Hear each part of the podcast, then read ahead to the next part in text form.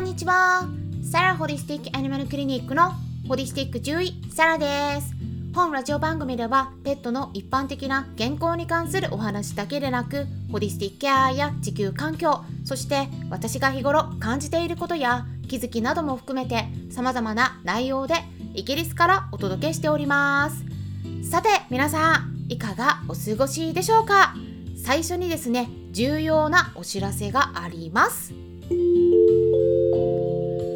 今月いっぱいでヒマラヤからの音声配信が終了となります。そのためですね今ヒマラヤから聞いてくださっている方は来月以降は他の媒体の方から聞いていただくようにお願いします。切り替える先としてはスタンレー FM がおすすめです。スタンデー FM の使い方については解説した動画がありますのでそちらのリンク先概要欄に載せておきますからぜひねそちらをチェックしてみてください。であとですね Apple Podcast から聞いてくださっている方もヒマラヤと連携させてたので2つあるんですけれどもそのうちの1つが終了になるんですね。それと同時に聞けなく聞けなくっていうか過去のは聞けるんですけども、えー、これから先のものに関しては聞けなくなりますから。なので2つあるうちの1つは聞けなくなりもう1つは継続していきます。でその継続する方は、うん、タイトルが「サラ先生のペットの暮らしと健康ナンバー2」って書いてある方ですね。だからあのナンバー2って書いてある方を選んでない方の場合は是非ねタイトルチェックしてみて、えー、そちらの方を探して切り替えていただくようにお願いします。ちょっとややこしいんですけれどもね。あとはですね私早速スタンレー FM のライブを昨日開催しましたね。参加してくださった方々ありがとうございました。結構ご質問もいただいたりして皆さんからお気軽にお話ししてもらえたんじゃないかなって思います。歯のこととか水炎足のしこりとかペットフードや短泥症のこととかいろいろ盛りだくさんにお話ししたのでアーカイブもねスタンレー FM の方に残しておりますから是非ご確認ください。でその時に最後の方でねご質問いただいてたんですね。なので今回はそのご質問に対する回答まあなるんですけれども猫ちゃんの伝染性腹膜炎いわゆる FIP って呼ばれる病気に対する新しい治療薬ムティアンについてお話ししていきます。インターネットでもいろんな情報が出てると思うんですけれどもこちらはですねちょっと問題があるんですね。何が問題なのか一つ一つ解説していきますので興味のある方は是非最後まで聞いてみてください。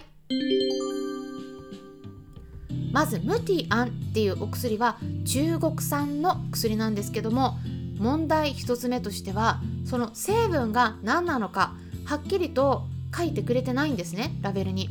なので一部は書いてあるんですけども全部書いてなくて中身がよくわからないものになっています。ただしその中にレムデシビルで開発したギリアード・サイエンシスって呼ばれるアメリカの会社があるんですけどもそちらがギリアード社がね最初に開発して特許を取得している GS441524 って呼ばれるちょっとややこしい名前なんですけれどもこの抗ウイルス作用を持つ成分これがね入ってるんじゃないかって疑われてるんですねなぜかっていうとこのムティアンを使って開発回復した猫ちゃんたちの様子がまるでねこれ全くこれをね使っているのと同じ経過をたどっているんですよ。でこの GS441524 って呼ばれる成分はこれがね実質何かって言いますと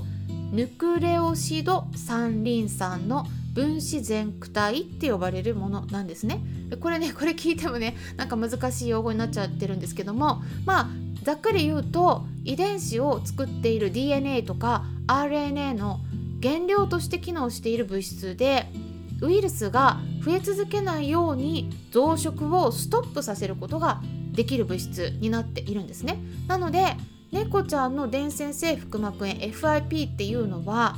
猫コロナウイルスが変異して体の中でもう増え続けちゃうんですね。で悪さをすることで病気がどんどん進行してしまうんですけどもその猫コロナウイルスが増えないようにストップさせることができる抗ウイルス薬として GS441524 この成分が利用できるんじゃないかっていうことで注目を浴びていたんです。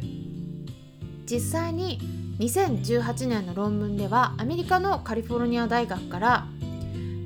実験的に感染させた猫ちゃん10頭のうちなんとですね10頭全員がわずか2週間の治療で回復したっていう結果が発表されてたんですね。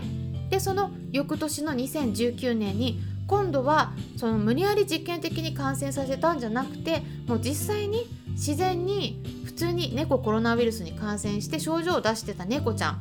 31頭にこの成分の注射を毎日打つっていう治療を3ヶ月間続けたらどうなるかっていうのを見た研究結果がまた同じ大学から公開されてたんですね。でそちらでは治療を受けた猫ちゃんのうち5頭が1ヶ月以内に亡くなったか安楽死させられたっていうことで残りの猫ちゃんの26頭が治療を続けたんだけれどもそのうち18頭が3ヶ月の治療で改善したんですね。で残りの8頭は再発したんです。でそのうちの1頭が神経の症状が出て悪化したので安楽死になって残りの1頭は心臓病で安楽死になったということでまあ最終的には治療を受けた31頭中24頭の猫ちゃんが病気で亡くなることなく改善したっていうことなので、まあ、この成分自体の効果はかなりあると思うんです。でもこのお薬についてはギリアド社の方が一緒に開発してた薬でほぼ似た成分を持つそのレムデシビルの方をね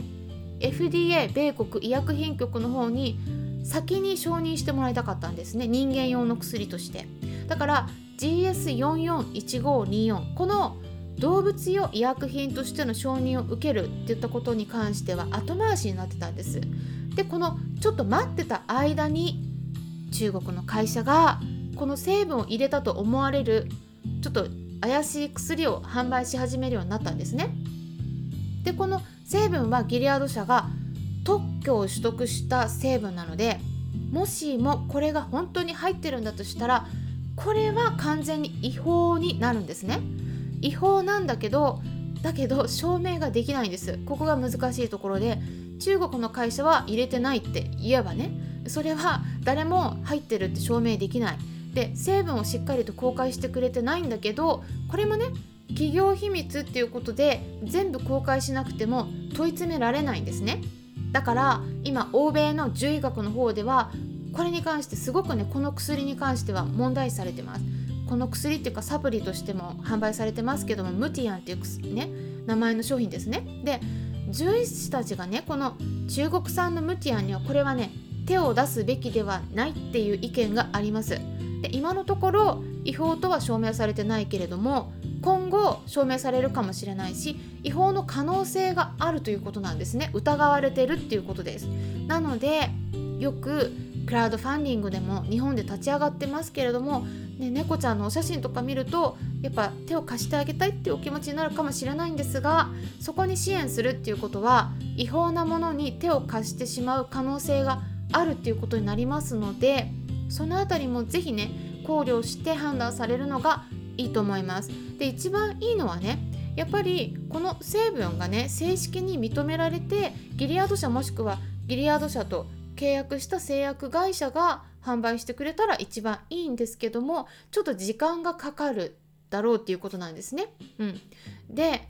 他にもねあの動物用医薬品として販売するまでの間にちょっと壁はあるかもしれないんですけどなんかねやっぱね動物よりも人の方が優先されてしまってるこういうちょっと複雑な事情があるんですね。